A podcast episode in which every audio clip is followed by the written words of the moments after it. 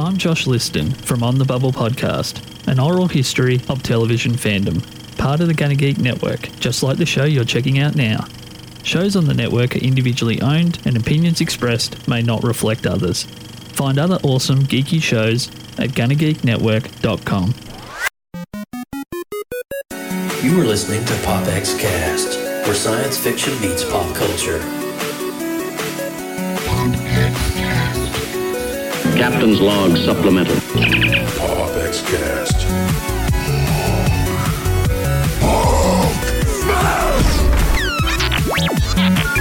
Hasta la vista, baby.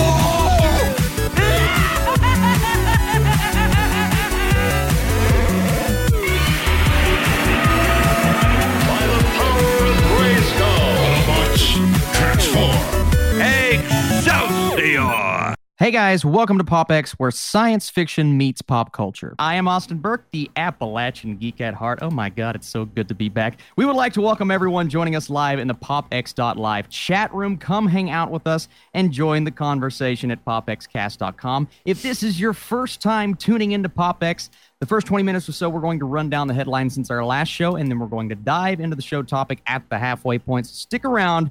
Geeky goodness is coming your way. Joseph Burke, how you doing, man? I am sitting here, dude. I am looking at your name here on the platform we're using, and it's called George. Um, why is your name George, Austin? I mean, is there something? Curious George? Are you from the jungle? jungle? What is what? Seriously, what is going on What with with George? here? No, I don't know what's happening. I've right been in a wacky mood, Joe, and it's, it's getting worse. It's, it's not good. It's progressively getting worse. Well, I'm telling you, I haven't had to go to Vegas to get the comedic shenanigans that was going on here 30 minutes before the show went live. So uh, that's why my face is so red because I've been laughing hysterically for the past. I mean, I'm not joking for the past 30 minutes. Austin, you are off the rails tonight. I am loving every minute of it.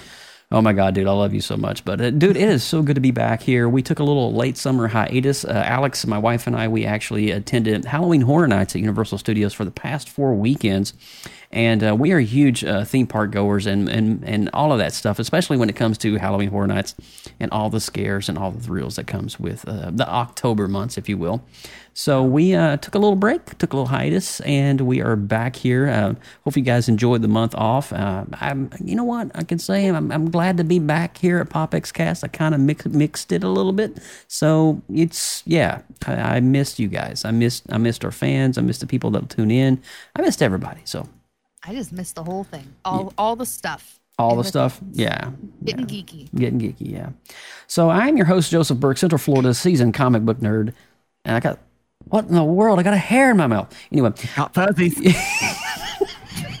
here he goes again. I'm your, I can't even get through the monologue. Uh, Central Florida's seasoned comic book nerd and retro enthusiast. Now be sure to head over to Google Play or iTunes after the show and click on that subscribe button and catch up. Puh, on some more amazing shows from the PopX archive. And uh, we have, while you're there, make sure that you leave us a glowing and wonderful five star rating and review on not only on iTunes, but anywhere that you subscribe and you listen to PopX, whether it's on Spotify, Google Play, or iTunes. We would certainly appreciate your feedback and your comment and your support. So thank you so much. And uh, so, Lindsay, uh, what's new in your world? Yeah. Uh, it's it's just been business as usual. Kids keeping busy. I'm keeping busy. And since school started, I've still been enjoying that wonderful full day off to do whatever I feel like, and it's been Oh. wonderful. yeah. Um, I have missed you guys though, and I am excited to dive deep into the conversations after the news today because it's been a nice time catching up on all of those episodes as well. So, and you are our favorite geeky Okie, by the way. Oh, thank you. Yeah, yes, I yeah. am Lindsay Badger, your favorite geeky Okie, and if you have missed episode 101 which was our last episode a couple weeks back make sure you go over to our official website at popxcast.com for this and all of the other great past shows from the PopX Cast Collective Archive. Collective Geeky Arcade. Goodness. Yes, indeed. And you know, 101 was a really cool episode. We had one of my was. friends on, Mr. Matt Sanders from the containment unit.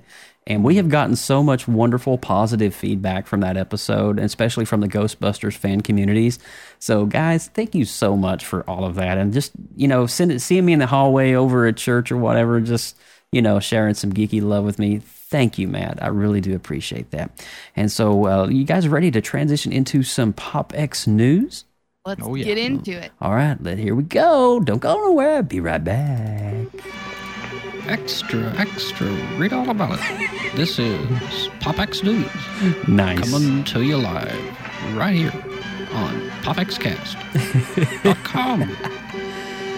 Oh, Mike, Mike, Mike. Oh, man. We'll be delighted to tell you that Mike will be joining us for the half duration of the show. So he's got some pretty cool stuff coming up. We love to hear from Mike. All right, top of the leading news here. Spawn has some big milestones coming up with the 300th issue and Spawn 301. Now, I was very fortunate to get the standard copy of Spawn number 300, and it is pretty awesome. It's a it's just like seven dollars and ninety nine cents for this one comic, but it's uh, like 90 pages thick. It's There a huge book. So, but questions about the future of the franchise and the possibility of a Spawn verse have started bubbling up.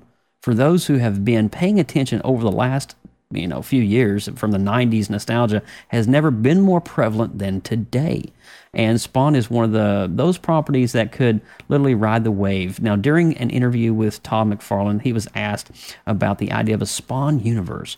Before the question even got completed, the creator was absolutely 100% on board with the idea and believes it's going to be it's going to definitely happen. Now, the wheels are already turning on this one and it will be interesting to see what shape it takes place and the project becomes clear in the coming days. I will say this too, now there's been some really great in the Spawn film as well as they're getting ready with there was reading an article about the Joker and how the Joker is paving the way for the success of Todd McFarlane's Spawn. And so, if if you've seen the Joker right uh, this weekend, you will understand exactly what that statement means. That the the, the adult R-rated genre comic book, um, if you will, is definitely those stories and those storylines are definitely be making a really big transition. And it kind of all started with Deadpool, right? So Yeah, the Yeah, oh, darker, yeah. more adults yeah, focused absolutely, characters. yeah. Now, um, didn't this week Todd McFarlane hit a milestone? He did hit a milestone. He actually, with uh, issue number 301, I'm glad you asked that, Lindsay, um, because with issue number 301, he was entered into the Guinness Book of World Records for the longest running indie comic art creator and franchise. Now, he That's started, incredible. if you guys remember, Erik Larsen, Rob Liefeld, Todd McFarlane, and Jim Lee all disbanded Marvel in the late 90s to start IDW. All right. And so uh, from that, that's when Tom McFarlane created Spawn number one. And from there, it has continued on and just this past week passed 301, entering it officially into the Guinness Book of World Records as the longest running self made Wow. indie comic book. Wow. That's So, impressive. Pretty freaking impressive. Good job, Todd. Yeah. Yeah. Pretty, The pretty cool. Todd father. The Todd father, as we like to call him.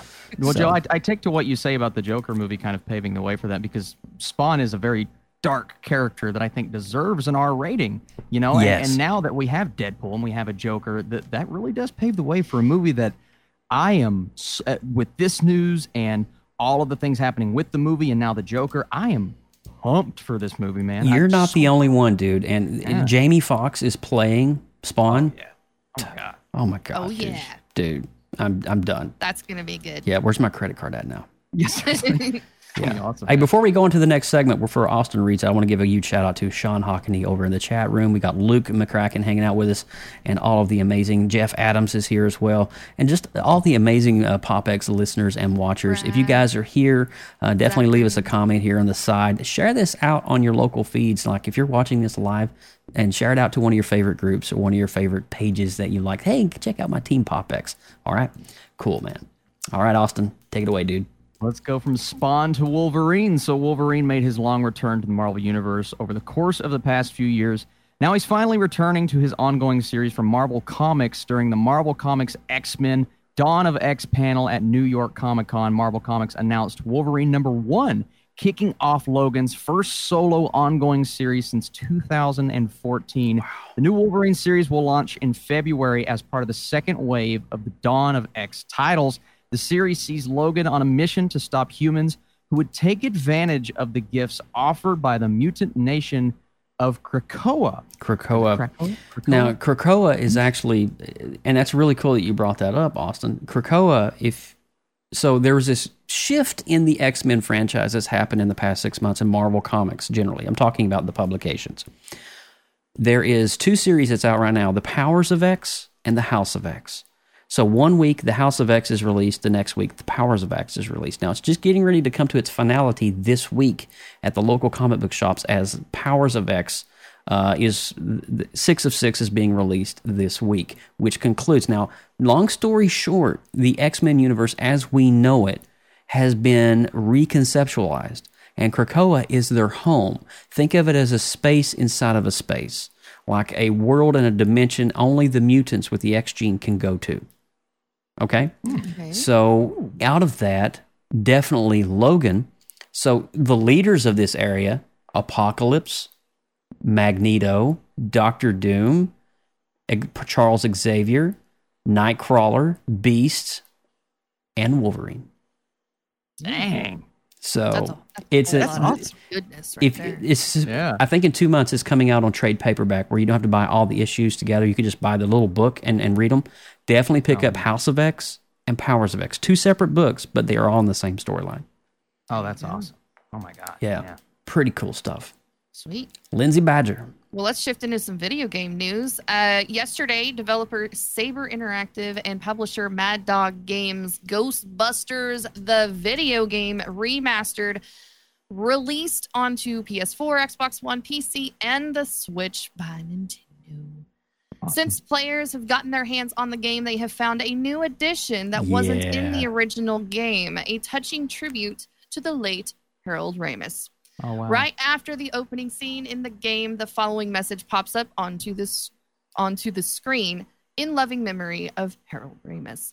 Ramis co-wrote the iconic 1984 movie and also starred in it as Egon Spengler. In in the 2014, Ramis died at the age of 69 Mm-hmm. and the non-remastered version of Ghostbusters the video game hit out in 2009 which was before his death so that was kind of cool that they added that little special tribute into the re-release of this video game Yeah. are either of you guys going to be playing this I title? actually, all right, nerd alert. I own the original PlayStation 3 I 2009 am copy not of this game. surprised at all by that I answer. own it. I do own it, and um, it is definitely very much playable on my PlayStation 3 console, and everything works perfectly. But given said that, uh, with the remastering on the PlayStation 4 the modern day consoles, it's even on Switch, guys. For like less than 30 bucks, I think you can buy the remastered game. It's kid friendly. You, you- I mean, you literally walk around Manhattan with your Proton Pack. I mean, it is it is insane. Can I we mean, bask in the glory of the graphics over here I know this is just Yeah. a screenshot but I mean Well, here's the cool thing. Not only are the graphics uh, 3D modeled after the original actors themselves, the voices are also. Even Bill Murray perfect is. No way. I'm not lying to you. You- It's if if you own a Switch or you own, it may even be on on the mobile uh, platforms as well. I'm not sure, but they did this as their big 35th anniversary. Uh, but for for Ghostbusters, I believe it's the 35th, if I'm not mistaken, 35th or 40th. I can't. I think it's 35th. But uh, yeah, long live Harold Ramis. We love you, dude. Your legacy lives on even to today. All right, so coming up from uh, Ghostbusters to the world of Joker, we were just talking about that just a few minutes ago, and uh, man, uh, uh, Austin and I were talking before the show. We're even considering doing episode 103 this week and just doing a solid hour of just Joker ranting. Yeah. So uh, we'll keep you guys updated on that, but it looking pretty probable at this point. Joker opened in theaters and started setting all-time new records on Friday. The film broke Venom's October opening day record by earning more than 39.8 million, uh, million alone on Friday. Now, it then had the biggest October opening weekend ever, and it was earning 93.5 million to far surpass Venom's 80 million in 2018. Now, Joker is now uh, Warner Brothers' biggest opening weekend since Justice League opened in November 2017. Now, Joker nearly matched Justice League's first weekend total, coming within a half a million of Justice League's 93.8 million opening weekend. Now, that's an R-rated standalone movie could come you know close to surpassing the big first screen outing of DC's premier superhero team is sure to surprise some fans uh, and some executives alike.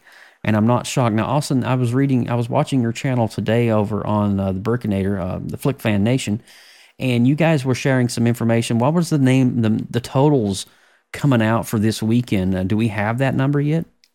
Yeah, so worldwide, where I believe it was about 230 worldwide opening, and then of course you have the the 93 domestically, and and honestly, you know, you compare that to a movie like Justice League. Yeah. Justice League is a built-up universe for four years with five, six massive characters, and it managed to barely topple Joker. Now, that's definitely a testament to the Joker. It's not a testament to the Justice League. No. But man, an R-rated super villain film that has so much controversy going in. I mean, you even and I don't want to bring this up, but you have you know people going out and threatening theaters, and it's still opening at 93 million Yeah. dude this is this is massive especially when we're looking at future standalone superhero villain movies down the line that are r-rated this is it You you were talking about the threatening of the theaters. We I, I noticed when I went and saw it on Thursday night here at my local hometown theater.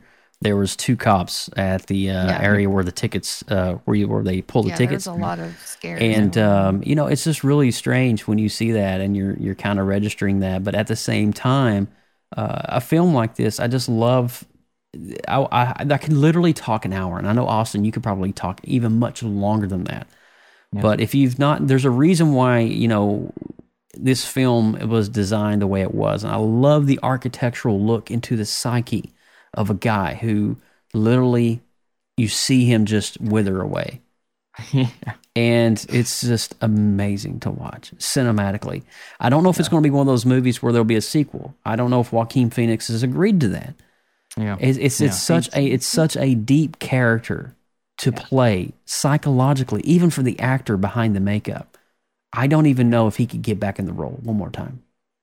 well that's one of the reasons why you know for a while there he was he was doctor strange i mean he had had talks with marvel and everything and then marvel Yeah. says well wait a second we're going to need you for more than one movie and he goes uh-uh Mm. So I, I think he's a one movie kind of guy, but like you said, man, just getting to that place mentally, it's hard to do for more than one film. So couldn't even agree. if he wanted to do more, Yeah. I don't know if he could do it. Couldn't agree more, man. It's it's it's hard. I mean, well, it's, it's a tough decision for an actor to commit to almost dedicating your entire career being labeled as one character where most Yes. actors like to play multiple roles well, look what it did to Heath Ledger.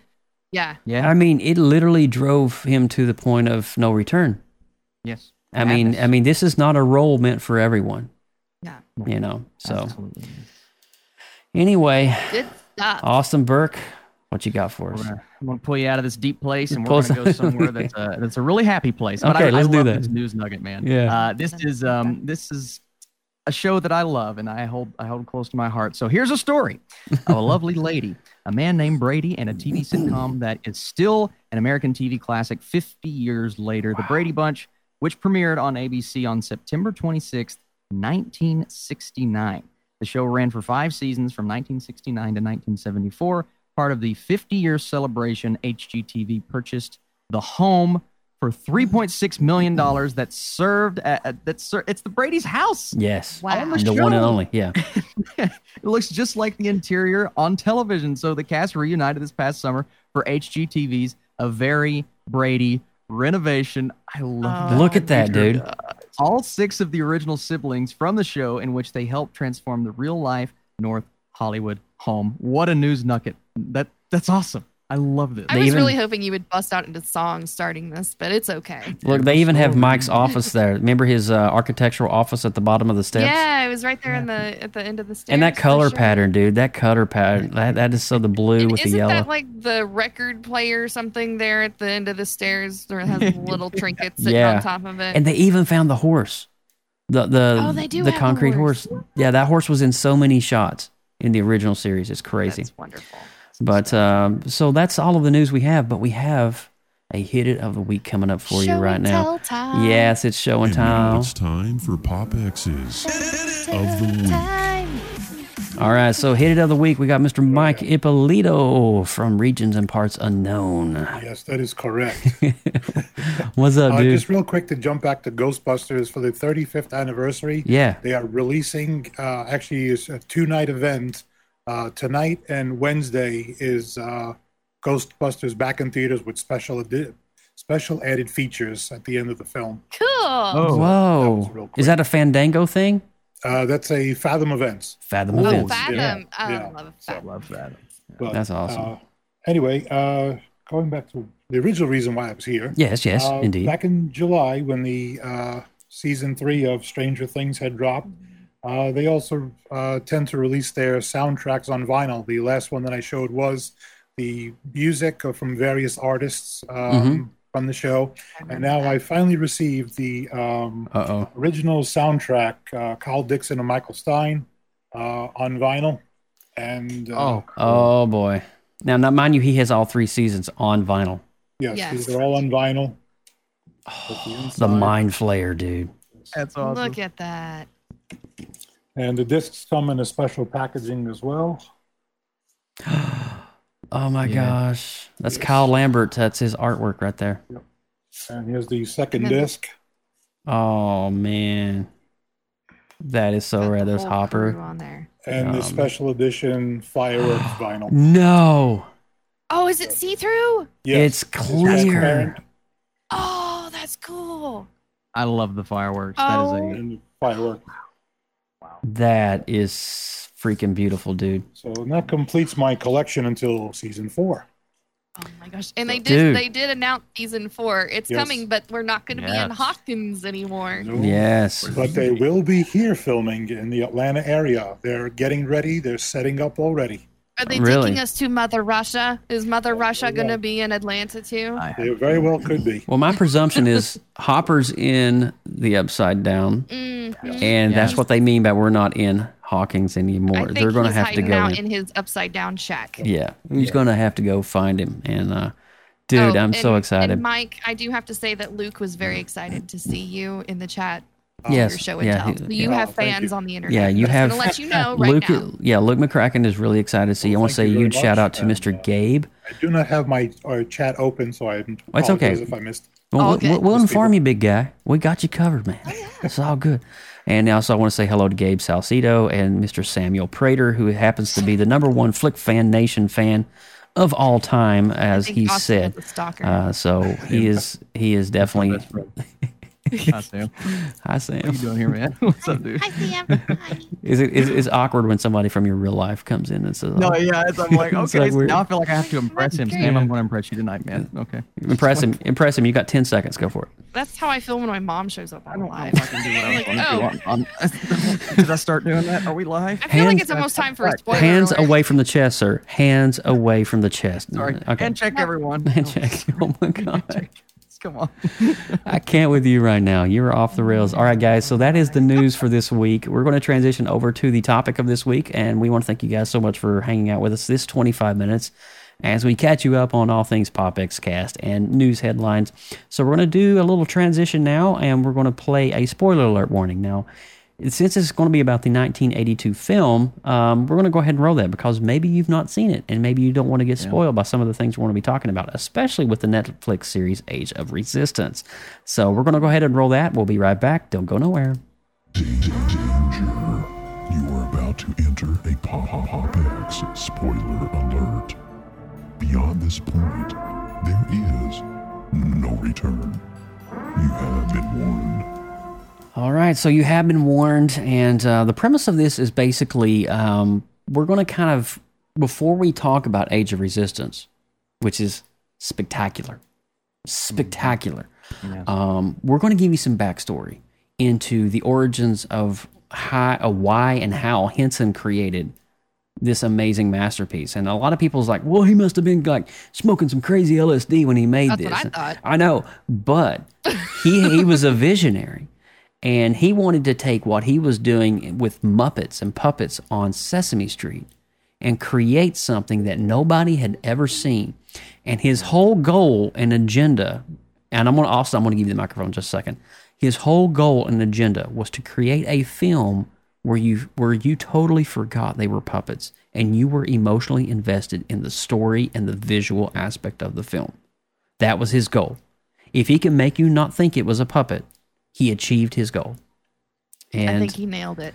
I'm telling you, this is phenomenal. And, you know, I'm so excited to be able to share this with you this week that we're actually talking. Oh my God. We're, this is PopX Cast, and we're talking about freaking Dark Crystal.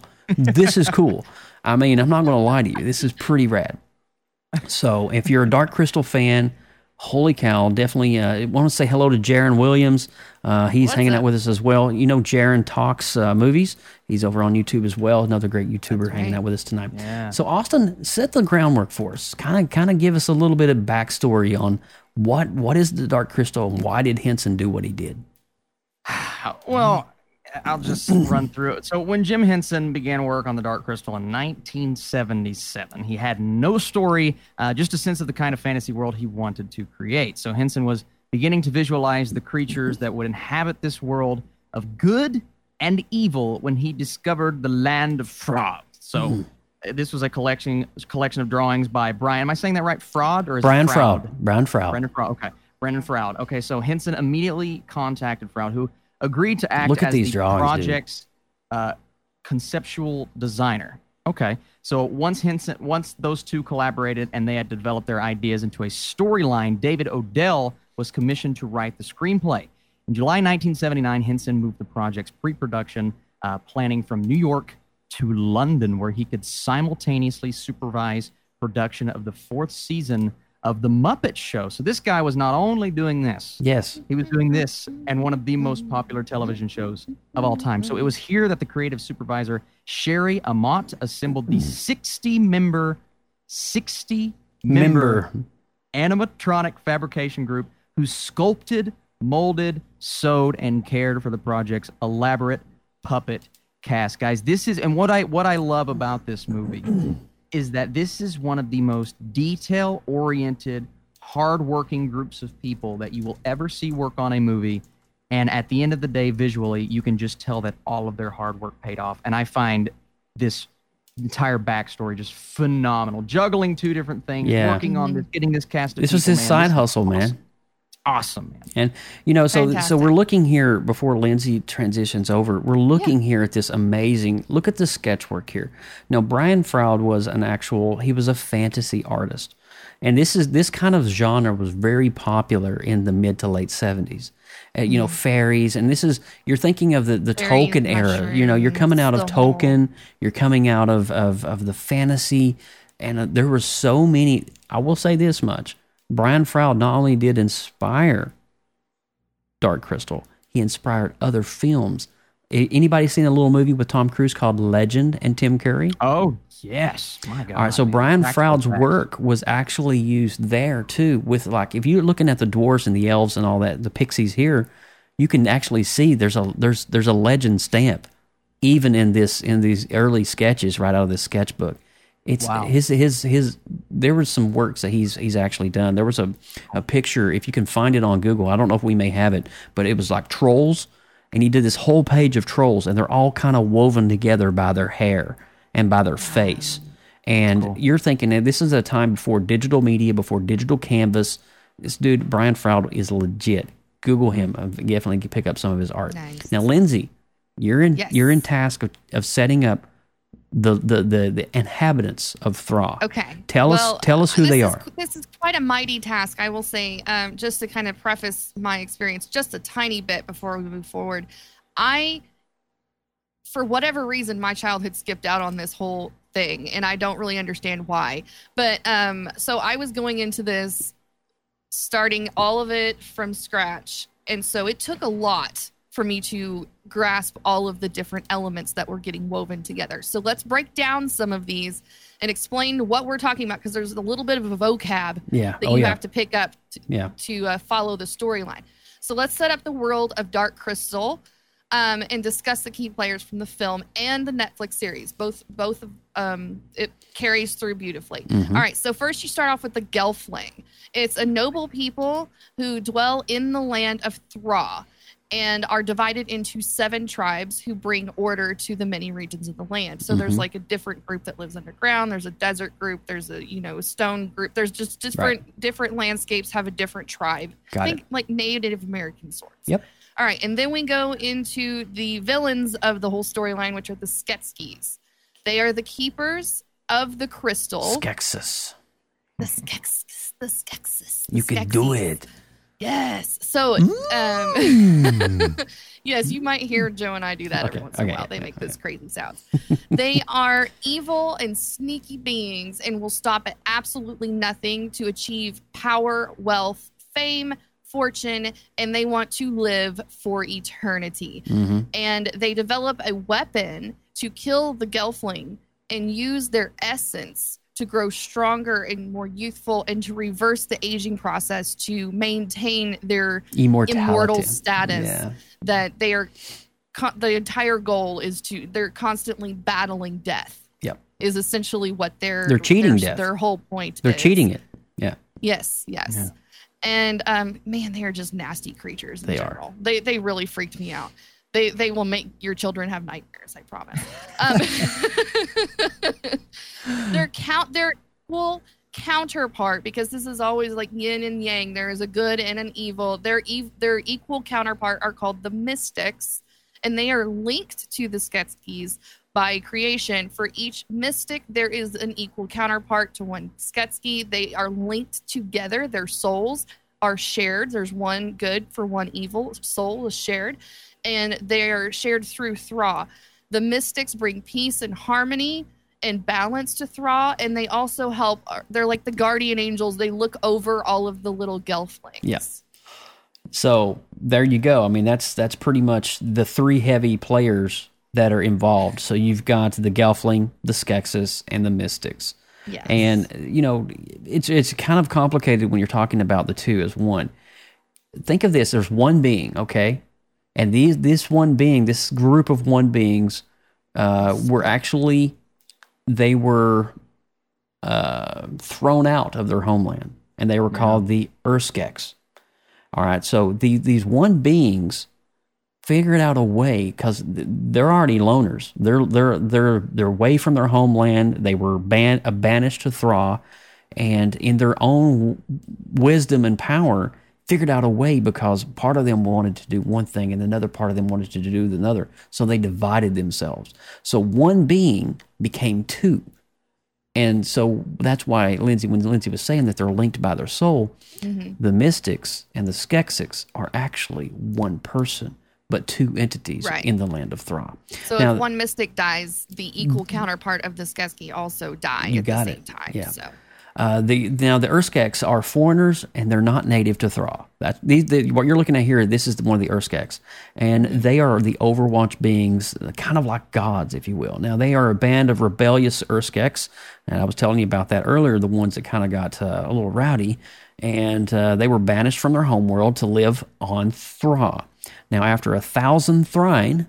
Or a thousand years, Those are so to speak. Yeah. Yeah. To reform themselves, they found a way to divide themselves using the crystal's very own powers. And so they used the crystals, they split themselves in two, and in doing so, created two beings per one Urskek, the Skeksis and the Mystics. Now, here's a really cool, interesting uh, being that I'm going to give you, and that is Aughra, Mother Aughra. Now, Yes. Mother Aughra Oh, was man. actually birthed, she was birthed from Thra itself. She was not born. She's not a foreigner. She's not an alien. She's a manifestation. Think of her like Mother Earth.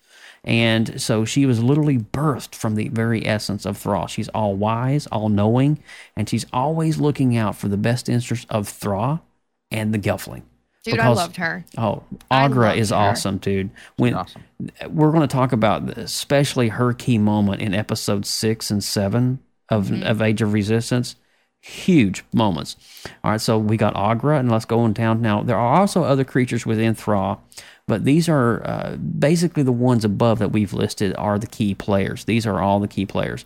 There's Landstriders, there's Urskeks, there's there's Don't forget the podlings. the podlings, yes, we got the podlings there in the middle, and they're little rowdy bunches with his spoon.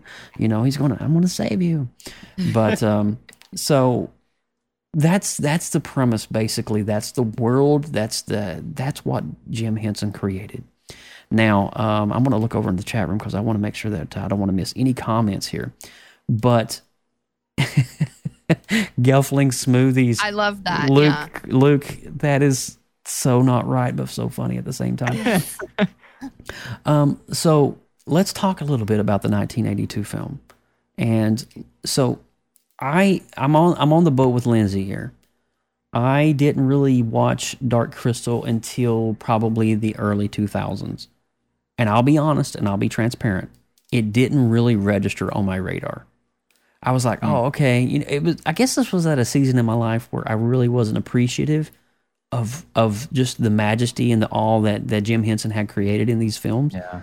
And so I did watch it, and I, I remember watching it, and and it was at the time it was on VHS, and mm-hmm. so it wasn't the best quality in the world, and but it wasn't until probably four or five years ago I found it in the five dollar bin at Walmart, and I picked it up, and it was on Blu-ray, and I went and watched it again for the first time. I mean, five bucks, come on, it's Yeah. a great film.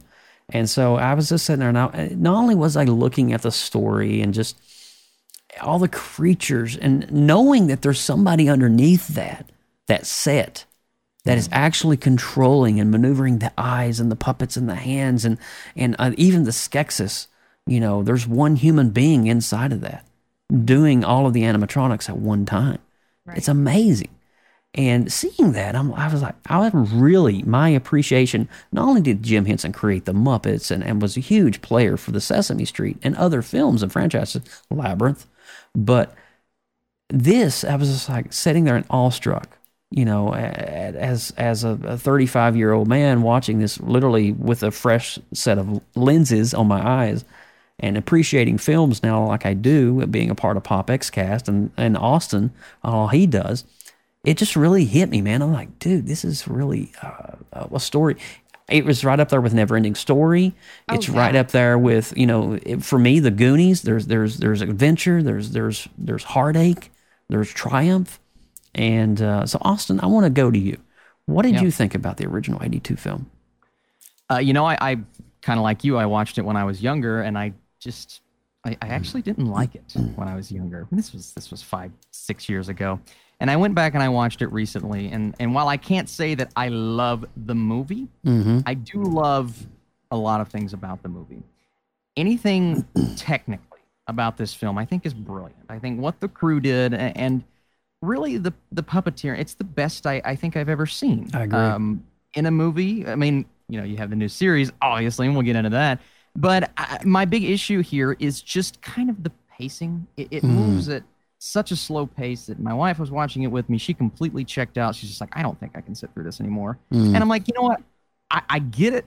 And but I'm this is me telling her, but I'm like, you have to understand how much work went into this movie and Yeah. everything in the background and then thinking about that as you're watching the film and you look at how much lore i mean obviously we have a, a, a netflix series that is based around the lore and they expanded that to a level that i don't think anyone ever imagined them doing so Yeah. you have to think about all of the things that go into it so Yeah. watching it recently I, I have a, a new appreciation for the movie and it really did resonate with me so much more than it did when i was younger and it got me um through the roof excited about this new Netflix series. So yeah, I, I definitely liked the movie and, and I liked what it did for the time. Yeah.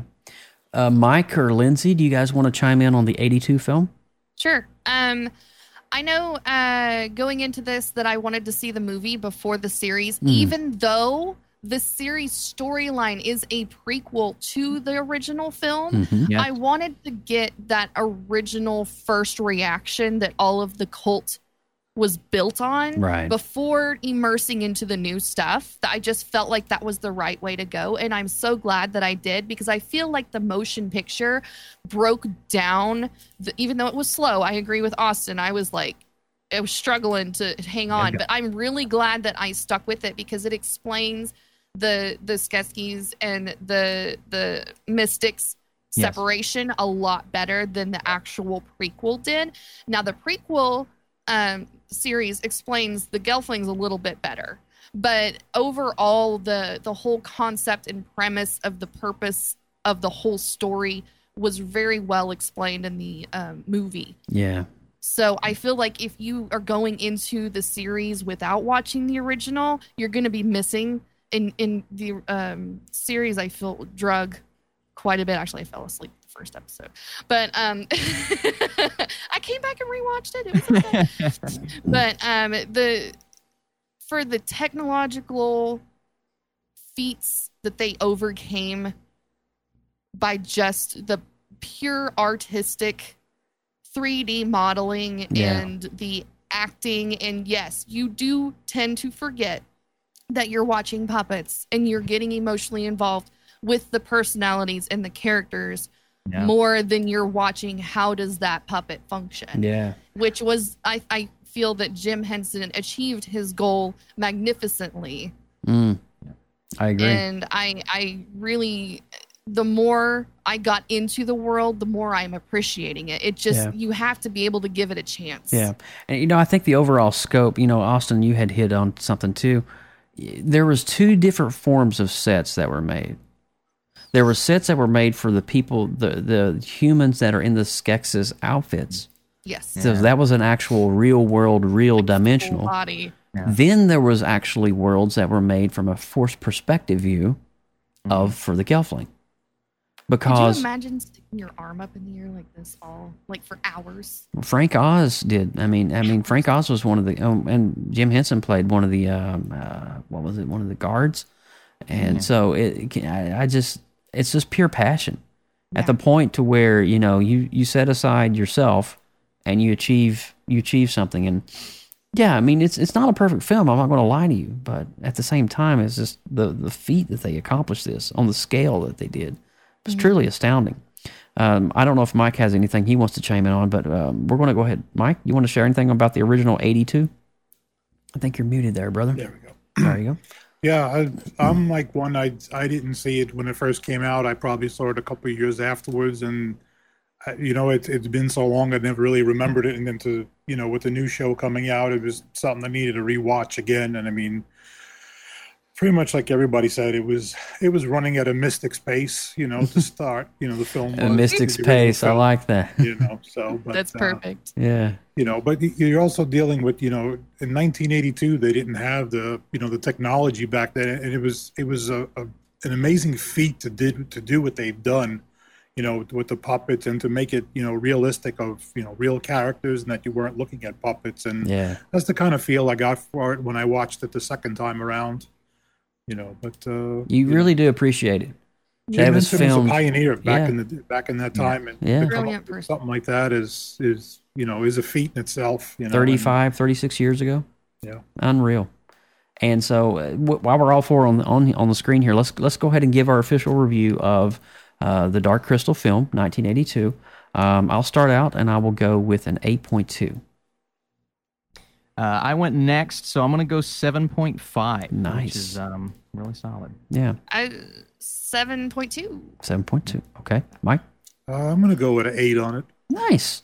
So as you can see, probably the the, the mean there is around eight, yeah. uh, seven point eight eight. So, you know, as you can see from Pop X Team Pop X, if you've never seen Dark Crystal, eh, there's obviously there's no profanity. It's definitely kid friendly. Though if you what let a four or five year old watch it, they may be scared.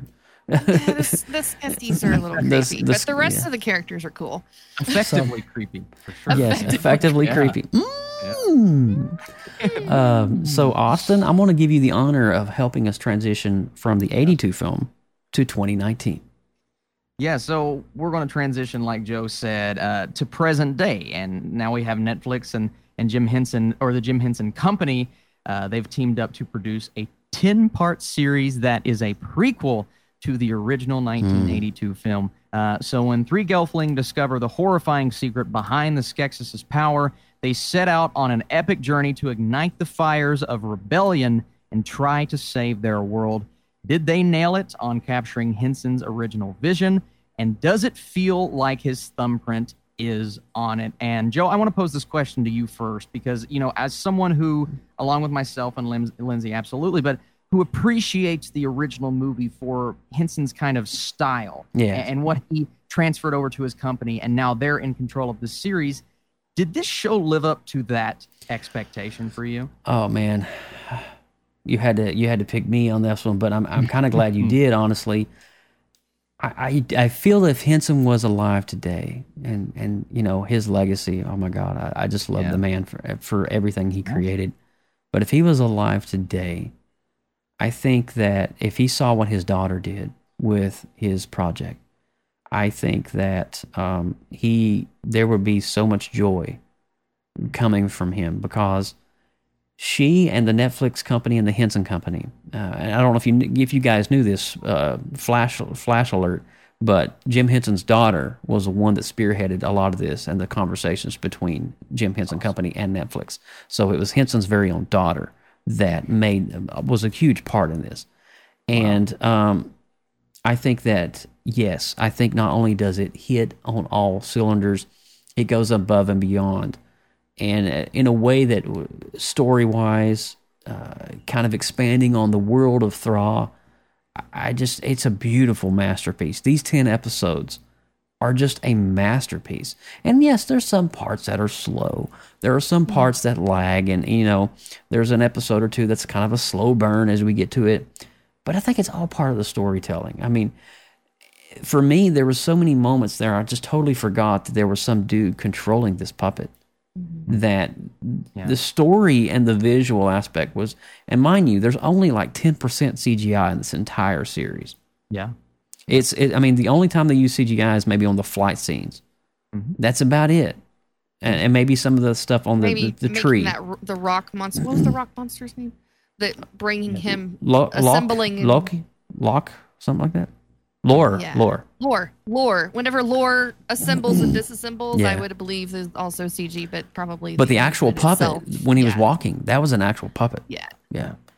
Um, but I, I do feel that it does definitely have Jim Henson's thumbprint on it uh, for sure. And I think that uh, his legacy is is not only capitalized but expanded on in, in ways. I will be shocked if this series, Age of Resistance, does not get uh, some kind of a credentials for the visual aesthetic that they created. At least I a mean, it will be a, it would be a huge snub from the film industry if they do not do this. And shame on them for not like looking in the right directions. Especially, you know, a lot of people want to snub Netflix and these streaming platforms for the creativity, and they want to, you know, focus solely on film and cinematic. And you you can't do that. You you cannot do that because this there's so much money, time, and effort spent in creating these sets and these puppets. Uh, I, did you guys get a chance to watch the one hour documentary after? I did. It was Yeah. brilliant. Beautiful. No, it was Dude, it was amazing. And the, just how they created the puppets and the animatronics and the eyes. The even the irises are hand painted on the pupils of the eyes of the of the Gelfling. Insane.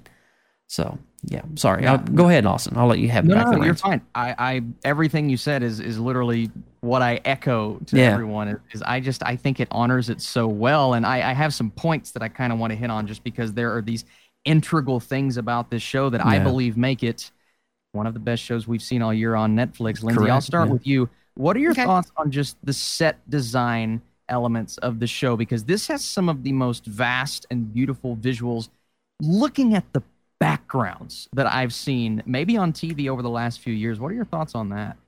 Um, I can narrow it down to a single word, and that word is majestic. I feel Mm. that Like that. All of the scenes you go through so many different environments you're going from desert to rainforest to underground and like cave like areas where it's dark and dank Yeah. and you f- can almost smell Yeah, the soil. like yeah, the Yeah. soil and whenever she's flying through you see all these creatures you can smell like the the rainforest vibe almost it's it, it's touching on all of those tender points of your emotion as you're going on this journey yeah.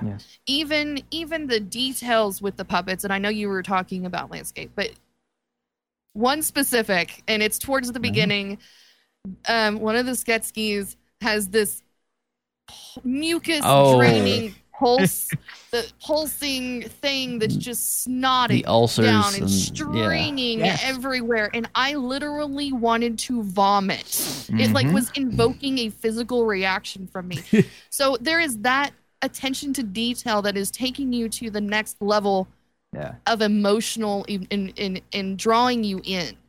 So it's not just this the environment, but it's all the characters. It's everything that the Henson Company touched in this series, Yes. took it to the next level. Isn't it incredible that in in the world of CGI that we live in, we can get a series like this just kind of focused and based on practical effects that works this well with such a good story, and, Yeah. and that Somebody kind of leads leads me into my snot. next I mean, thing. seriously. No, seriously, and and just the the dark elements of the villainous characters, but then you have kind of the the spirit of hope that you can see in our in our leads. That group that just and you're so with them because you believe because it's visually spectacular. Like I felt like I was watching actual people because of and my next point that I want to hit on the puppeteering, Mm. which is just it takes what the 80s movie did. You have so many more people involved, along with focusing in on that, yet bringing in these incredible voice actors to lend their voices to the show. And this cast is completely stacked. But Joe, I, I want to bring it back to you on the puppeteering. man. Yeah. Are you are you not impressed with what happened? Um, well, you know, anytime that you recruit any puppeteer from the, the Jim Henson Company, you're getting someone who's seasoned, who is polished, and can perform in ways. And, you know, there was, I was watching a, a piece, um, I can't remember if it was on the Labyrinth or what, but it was one of those ones where it kind of takes you behind the camera and behind the scenes. And, and there was something that Jim Henson had said is like when you can convey motion, when you can convey emotion without speaking a word through the puppet, but just using the eyes and and just the the hands, body language the of body the language of the puppet, puppet. If you can get that connection with the audience, you've achieved something that that that you can't teach anyone else. yeah. And um, having that echo in the back of my mind, having watched watching Age of Resistance, there were so many moments, especially with like Deet. You know, uh, Deet is kind of like the front runner, the the lead, if you will. There's many leads, but I think Deet would probably She be is the main my one. favorite lead, as you see right here. This is Deet in her underground world, and it's just there's so many moments where you could just feel the pain that you, you get up to like episode seven and eight when she goes back to her home area, her homeland, and she mm-hmm. finds that everybody's been dead or been taken prisoner, and you could just see the emotion in her eyes, and it's a puppet. Well, and it's not just her eyes, but they they make her eyebrow, her her brow scrunches up, her cheeks move. I mean, you know how many even have muscles are in your face. They even have water that comes down, like yeah, yeah. It it was so real and genuine, and Yeah. they and that's all the puppeteer. all the puppeteering, yeah, All Yeah. the puppeteer. and that's And- and all you mix one that- person. No, I was just gonna. I mean, you mix that with the the visuals and the CGI as well. And like Joe said, there's not a lot of CGI in the show. It's just No. that's that's not the way that they roll.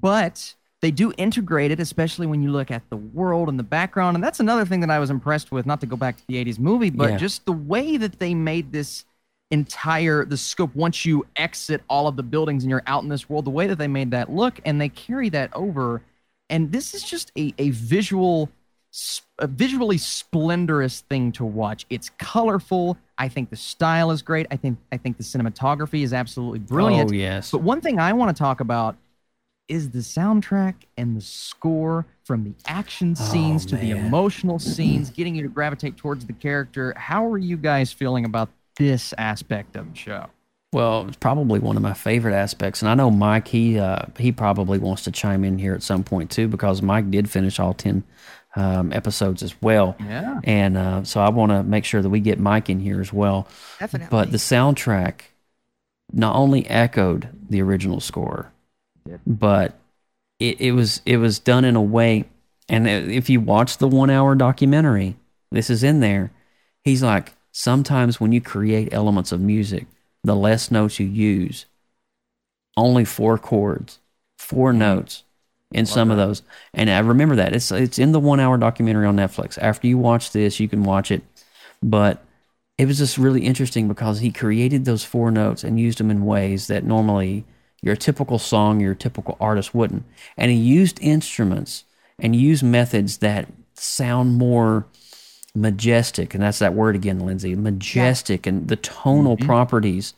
And it just, there was moments I was just like, wow. I've never heard that instrument or I've never heard that. It reminded me a little bit of like Blue Man Group mm-hmm. because Blue Man Group creates Yes. their own instruments. And I'm hearing some of these sounds that sounds like wind going through a pipe or mm. l- like some kind of giant stringed instrument being bowed, but like a cello. And it's just I was sitting here listening to this, and I, you know, one of the first things I pick up on in any film or series is the score, because the score is the underlying tone and the underlying emotion that sets the pace for what you're seeing cinematically. Yeah. And they go, they're married together. They go hand in hand. Austin, you know all about this. I see you smiling over there. Definitely. But My uh, favorite aspect of a show or a movie that you could possibly do is the soundtrack and score. Oh, And I yeah. do think it's one thousand percent nailed it. Lindsay, go ahead. What are your thoughts on the Uh. I I feel that we're dealing with a lore of aliens Yeah. essentially. So Yeah, you can't you can't compare this soundtrack to anything that you would find as a similarity on Earth. no, no, no. It has its own uniqueness. Like Joe said, we're going to keep echoing the word majestic. It does have that, even some regal moments whenever you're dealing with the, the different Maudras, yeah, the queen, the queens of the world. And Sure. you can feel the emotion in there just like you would in any other movie. You're tying in the emotion, but you have this unique set of sounds that truly make it purely Dark Crystal. Yeah. Mhm. You can't Even the sound of the Dark Crystal is unique. The Oh, sound yeah. that him You makes. You can't hear that and be like, you know what? That sounds kind of like an action movie, Superman or whatever. You know, because a lot of those action movies have a similar themed style, Mm, Right. or superhero movies kind of have that also, or you know, um, even love songs. You know, you have a certain style. This has its own unique signature. Yeah. Mm-hmm. It's kind of like when the first time you hear Tony Stark's uh, hand photon, you know, yeah, Yes. it's almost like first time you hear the crystal, the energy from the you recognize it. oh, that's that's Dark you just Crystal. associate. yeah, yeah, it's it's automatically programmed in your head. So Yeah. but that's I, I I'm completely listen. The way that and and I love the comparison that you just made, but the way that I kind of associate these noises now because I actually I listen, I am constantly listening to this score. So instead of music like a normal person, I will listen to soundtracks and scores of There you movies. go. yeah, me too. This one has been played over and over yeah, and over. it's on since I watched Spotify for yeah, yeah, and if something sticks with you to that degree, then, then I think it means a lot. And th- the final thing that we have to talk about is probably my biggest, I don't want to say issue because it's not like, oh, I hate the movie because of it, but it's my biggest problem with the original movie. It is the story. It's kind of the writing. It's, listen, I love the lore. I love the entire concept, but I just don't think they focused in enough. And I honestly wasn't the biggest fan of our lead in the original movie. I think his voice, his story, his journey, that's what I'll say. His yeah. journey was good. Journey. But I think his um I think his voice work was a bit off. Now this show, for me, completely executes on all of Yeah. that. It expands on the story, it expands on the lore. It has so much more action, and it's kind of not fair because it's 10 hours, so you get to kind of do way more than the movie Yeah. did. Well, But- the lead, the leads are more lovable. right. And they are. And you have the voice talent. I mean, these are A-list, B-list actors coming in and lend their, lending their voice talent. You can tell. Uh, I, I want to get your all's thoughts on the story and the writing. Joe, we'll start with you. Was this better than the movie? Well, yeah, I, th- I think in many aspects, I think you know Jim Henson, excuse me, is a visionary, right? You know, he he he created something that nobody could ever foresee being created, and, and that was puppetry to a scale that had never been done before. He's, he's this world's George Lucas, basically. Basically, yeah. That's a really great way to to to the similarities there. But I think you know somewhere in his visual aesthetic, lost in in the '82 film was a little bit more of the dynamic storytelling. So if he could have got maybe George Lucas's storytelling from the '80s, not the '90s, oh my god. But if he could have got Lucas's '80s storytelling married with with Henson's puppetry of the '80s, could have been Yeah. a pretty crazy film. Uh, Or even, you know, something to the effect of, I don't know, I, I don't want to snowball too much on that, but with Age of Resistance, I think that the detail was, I think the story was the focal point first. Because there had to be so many twists and turns in the adventure to get to where they needed to go. That had to be that had to be executed flawlessly. Everything else, the visuals, the puppets, the soundtrack, the design, that all came to came later. Mm-hmm. But the story for me is the meat and potatoes of this, and that's what that's the driver for this. And I think they executed it flawlessly. Yes, at ten episodes, you're going to get a snoozer episode here or there, or at least forty minutes of a snoozer, and and then at the end of the episode, you'll get something crazy. Yeah. But overall, the big picture.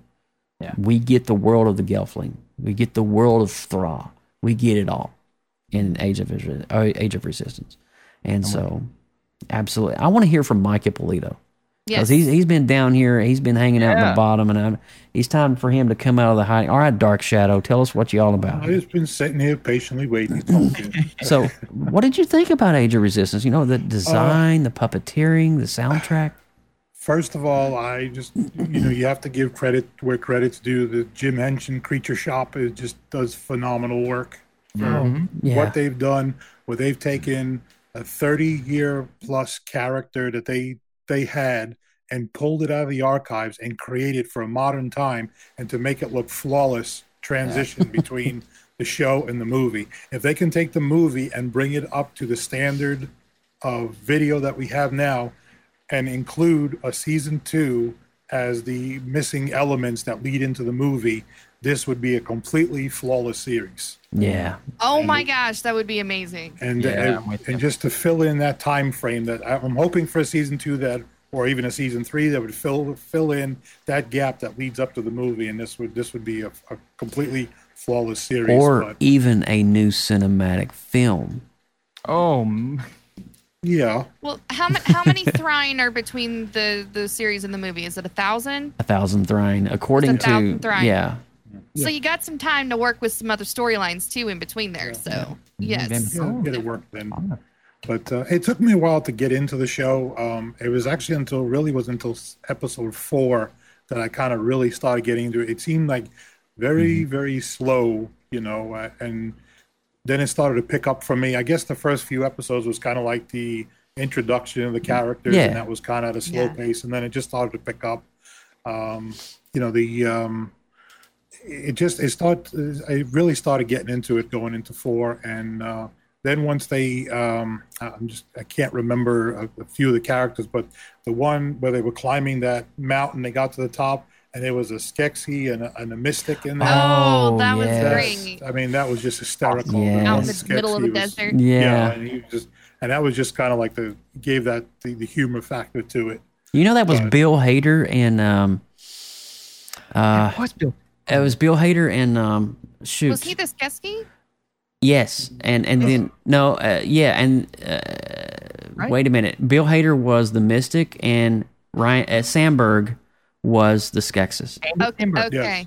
perfect pairing for that craziness. Oh, my It took me a minute to remember, but yeah, Yeah, and That was- bring in somebody like Mark Hamill. I mean, you can hear you can hear Oh. the Joker in, in the oh voice. you know, yeah, but for sure. but the amount the, the the amount of actors that they had and and like like Austin said, the A and B list celebrities that came out. So you know, somebody you know they they felt you know um, to be part of this to be part of this show.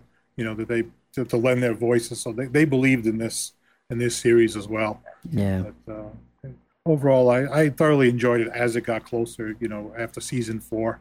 Did you uh was there did was you overall pleased with the finality like the last couple episodes was you pleased with the battle scenes of the Gelfling and the Skeksis and all that Was- Yeah, I, I was, and, and now it kind of let me, uh, kind of left me looking for more. I want to see what's going to happen next. So I do hope, you know, they can, you know, come up with, uh, you know, they go into a season two or maybe possibly season three that would lead up.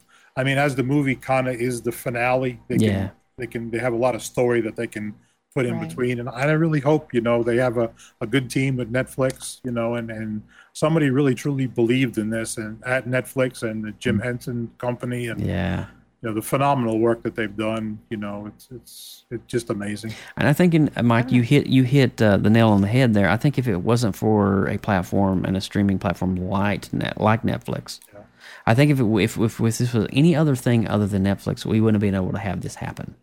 I'm with yeah you. definitely And, not you i know- think this is where it needs to be where Yeah. it is you know this is not for tv not where you have to sit and watch commercials and stuff Oh, you sit God. and you watch and i think what their ultimate goal is which i'm hoping is is true that they bring you know these retro classics back to a new generation Mm. and i hope by releasing the prequel and and any uh, sequential seasons after that brings in that brings new life to this movie and a whole new Yeah. audience to this Wow. Definitely. Well, I think you know, with all of this, Lindsay, do you want to bring it home for us? I will bring it home quickly. Um, just to touch on the story writing, I feel I, I'm going to keep echoing a lot of what was already been said, so I'm not going to dive too deep. But the prequel was definitely written like someone looked back at the old movie and was like, okay, what fell short? Oh, Mm. that's Yeah. good. And yeah. then they improved I like that. by looking back and learning. They took what was great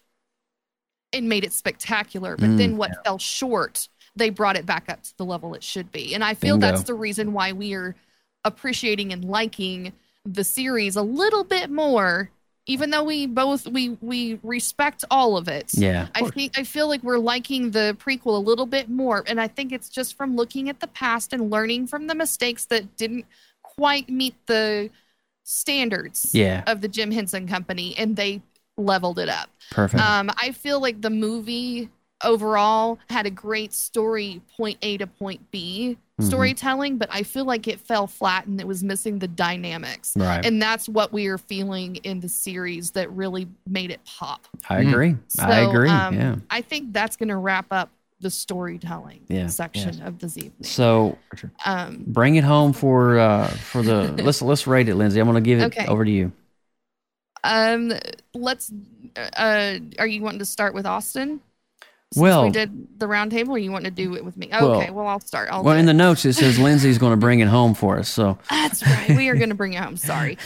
Um, we're not going to rate each each episode on its own. We're just going to kind of do an overall score for the entire series because we'd be here all night talking it, breaking down each individual Yeah. episode. So I'm going to put the series at an 8.1 for myself.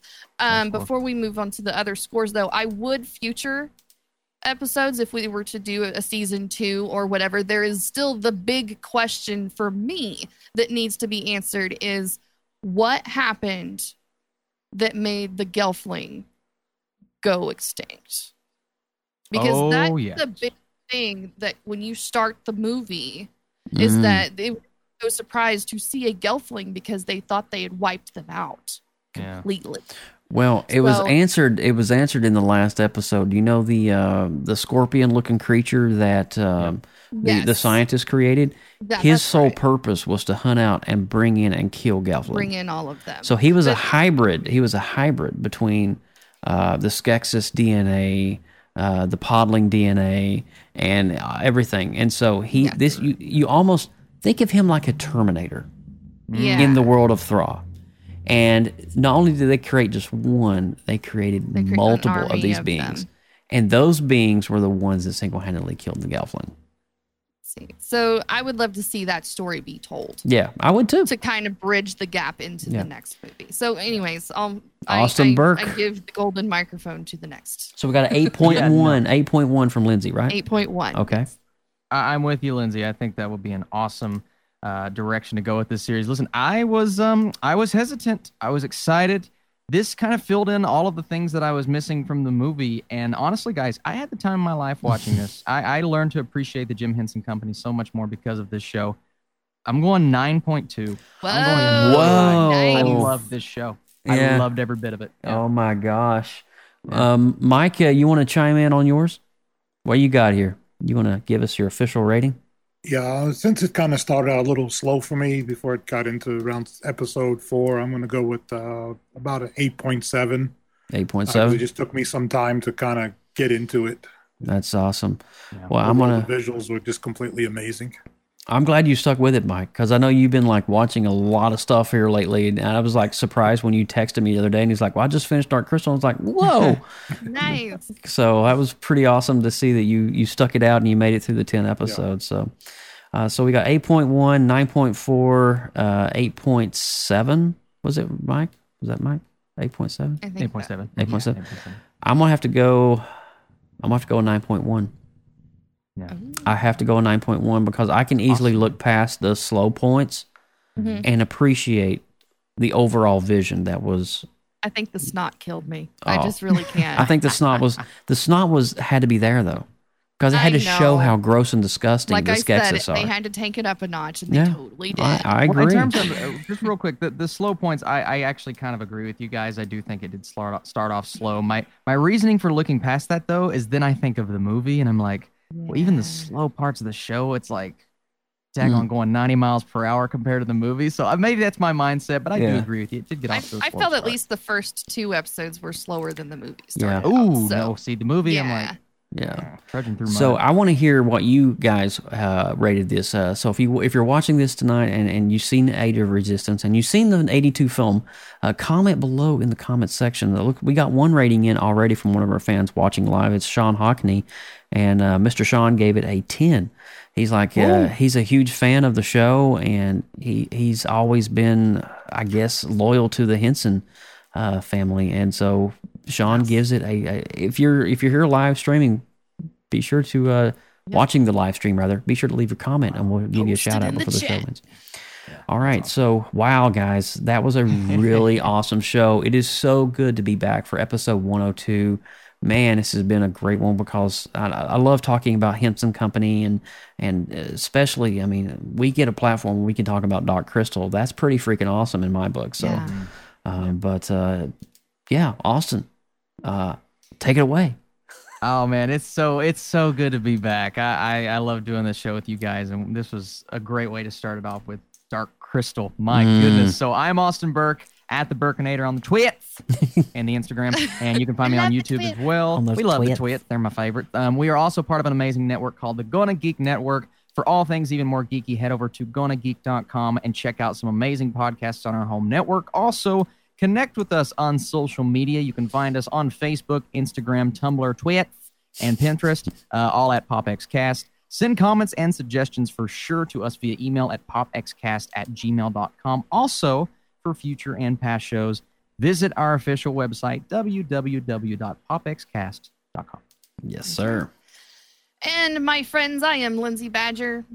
You can find me at LR Badger all over the social places in the interwebs. and we also need to give a huge shout out to our friends over at Wirecast and Mr. Stephen Haywood Mhm. and the Telestream company that makes Wirecast.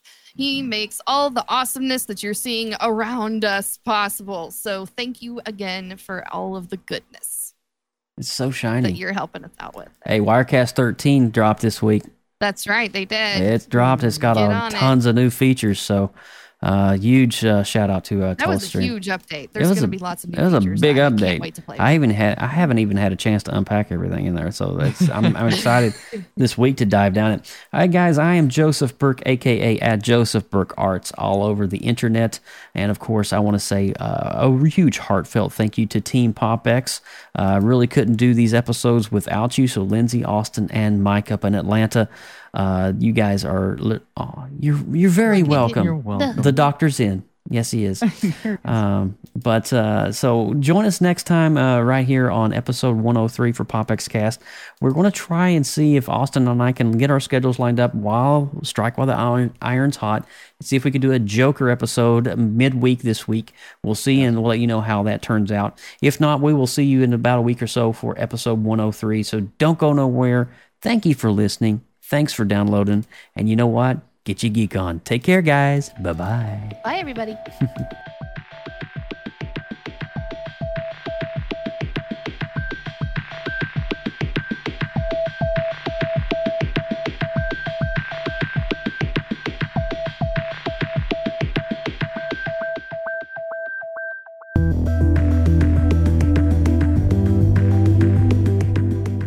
From everyone at PopX Cast, thanks for listening. Please make sure to like our Facebook page, facebook.com forward slash PopXCast, and click the follow button to get our live stream notifications.